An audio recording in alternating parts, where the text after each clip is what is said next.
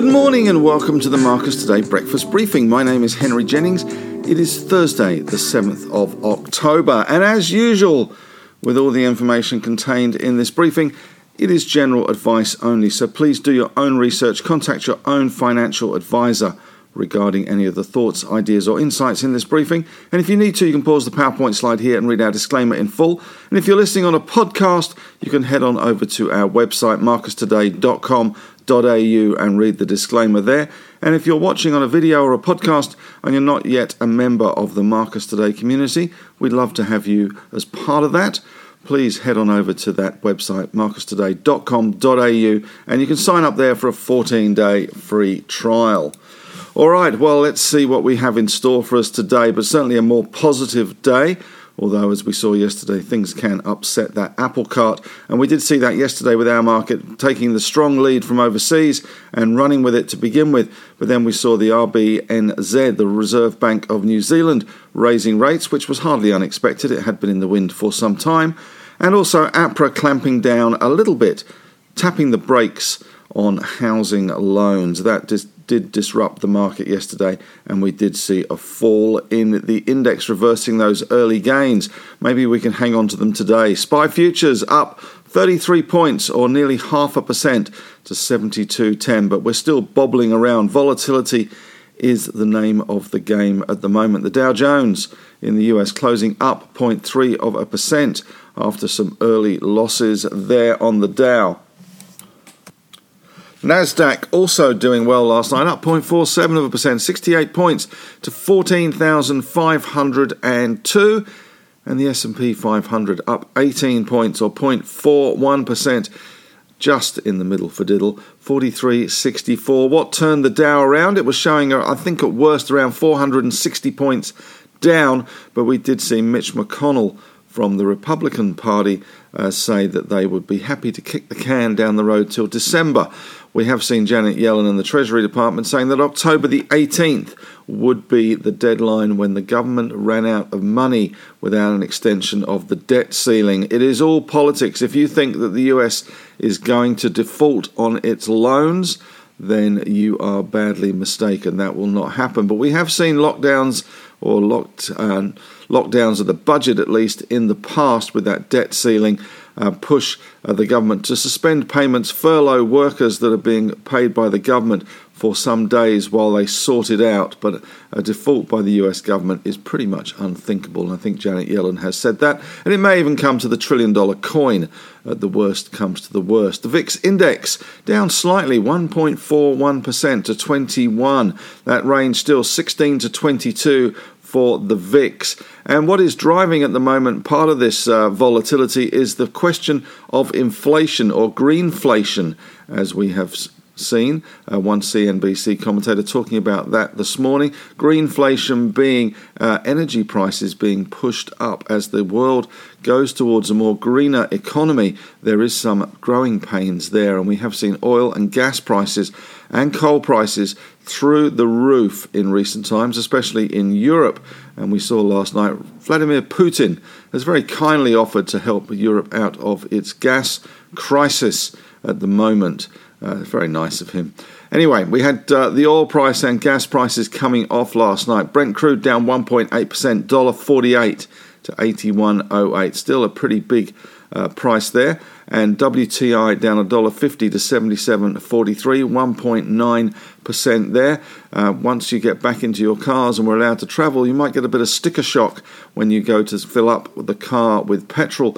I noticed last night a dollar eighty nine in one of my local stations as opposed to one fifty five it was for the last couple of weeks. So the garages are getting ready to hike prices as we get in our cars and are allowed to travel.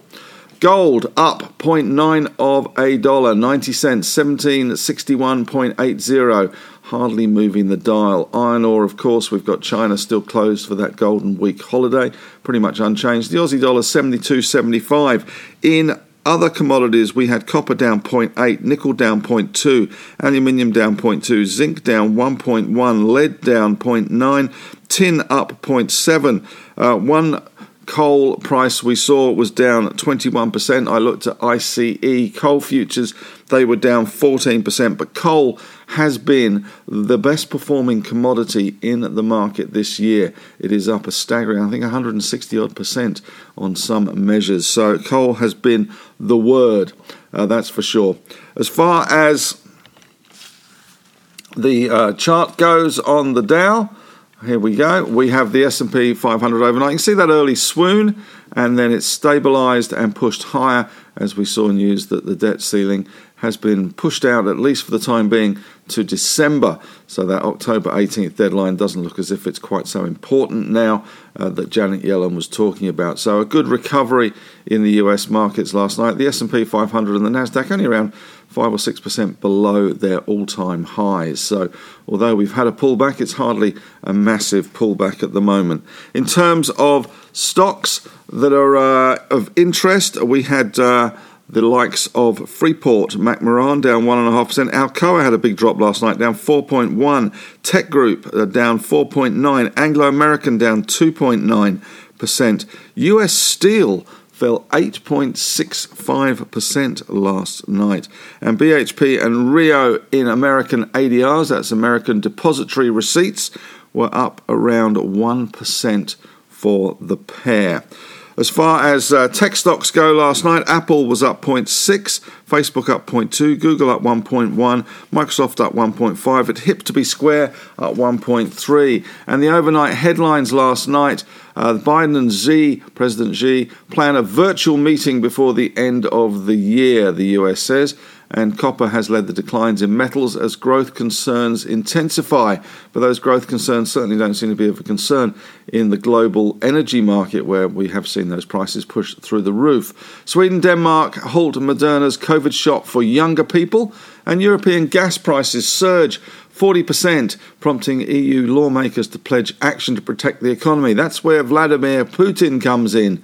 Uh, certainly, the Nord Stream 2 pipeline is part of that solution for the Russians to help the Europeans. UK gas prices surged to a record high, and we had Boris Johnson addressing the Conservative Party conference yesterday and claiming that the AUKUS or awkward alliance between the US, Australia, and the UK would not have been possible under uh, the EU laws pre Brexit, which is absolute tosh because the French can anybody can work out their own defence contracts and arms sales without any recourse to the EU. So, once again, Boris talking rubbish. And uh, we have the deepening energy crisis in India is setting off some inflation alarm bells. Apple suppliers as well. Energy disruption threatens supply chain in China. This energy price rise is the big talking point at the moment, coupled with tapering and that debt ceiling. And the IMF has shaved global growth forecasts, a contrast between advanced and developing economies. And Germany had some nasty factory orders last night. They fell 7.7% in August. A 2.2% drop was expected by consensus as supply squeeze bites. As far as what's on today, we got some economic data, weekly payroll data, and yesterday, of course, we had APRA kicking off the move on some liar loans and also increased stress testing of new loan applications. We've seen those rises with BHP and Rio up around 1%, and Tesla up 0.3 last night, Microsoft up 1.5.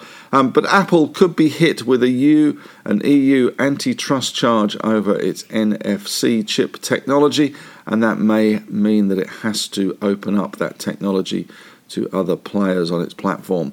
10 year yields, a big driver of the market at the moment. We've got US 10 years at 1.52. Australia, though, steamed into the head yesterday and uh, leading that charge 1.6%.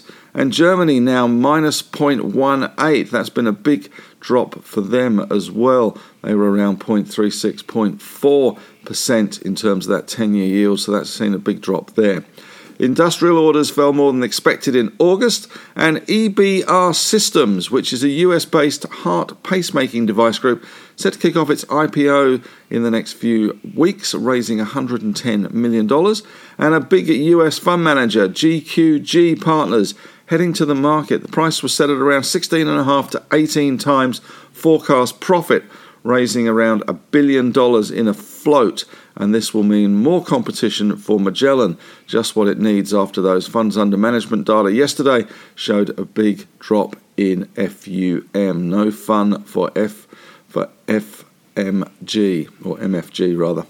Uh, so uh, pressure remains for them. That will mean that that GQG Partners uh, fund will be valued at around five and a half, six billion dollars. And two companies, two in the companies in the telco space, Two Degrees and Orcon, have shelved their IPO plans and they've entered merger talks. And China, in the face of rising and steeply rising coal prices, is softening its ban on Aussie coal, being pragmatic as ever, the Chinese. Uh, higher prices have led to that pragmatism, and 450,000 tonnes of good old fashioned Aussie coal has entered the country recently. Question of the day today What would you buy for your kids as a forever stock? This was a question that I got asked yesterday on Ausbiz, talking about that in the newsletter today in Henry's Take. What stock would you buy for your kids as a forever stock? A couple of examples. Uh, one of our subscribers uh, bought CSL in the float and has never sold it and has done extraordinarily well out of that. Same, a lot of people bought CBA in the float and have done extraordinarily well out of those. A lot of people bought Telstra in the various different floats and haven't done quite so well. But what would your forever stock be? If you had to buy one stock for the kids, one stock to rule them all, what would that stock be? That's it for me today. Head on over to the Facebook discussion group. We'd love to have your thoughts, ideas, and insights over there. It's a great group. Three and a half thousand members. Members helping members is the motto there. And if you're not yet a member of the Marcus Today community, uh, we'd love to have you on board. You can head on over to marcustoday.com au. You can sign up there for a free trial. If you're listening to this on a podcast, why not give us a go for a couple of weeks, see what we have to offer, and see how we can help you make money in the market and make some sense of this current volatility. Don't forget today, Chris is doing his chart chat at 12:30, and I am doing my Ask the Analyst next Friday, the 15th at 5 p.m., coinciding with the end of the one stock picking competition. So we might have a little look at that as we go next Friday. That's it for me today. Let's hope it's a better day today than it was yesterday.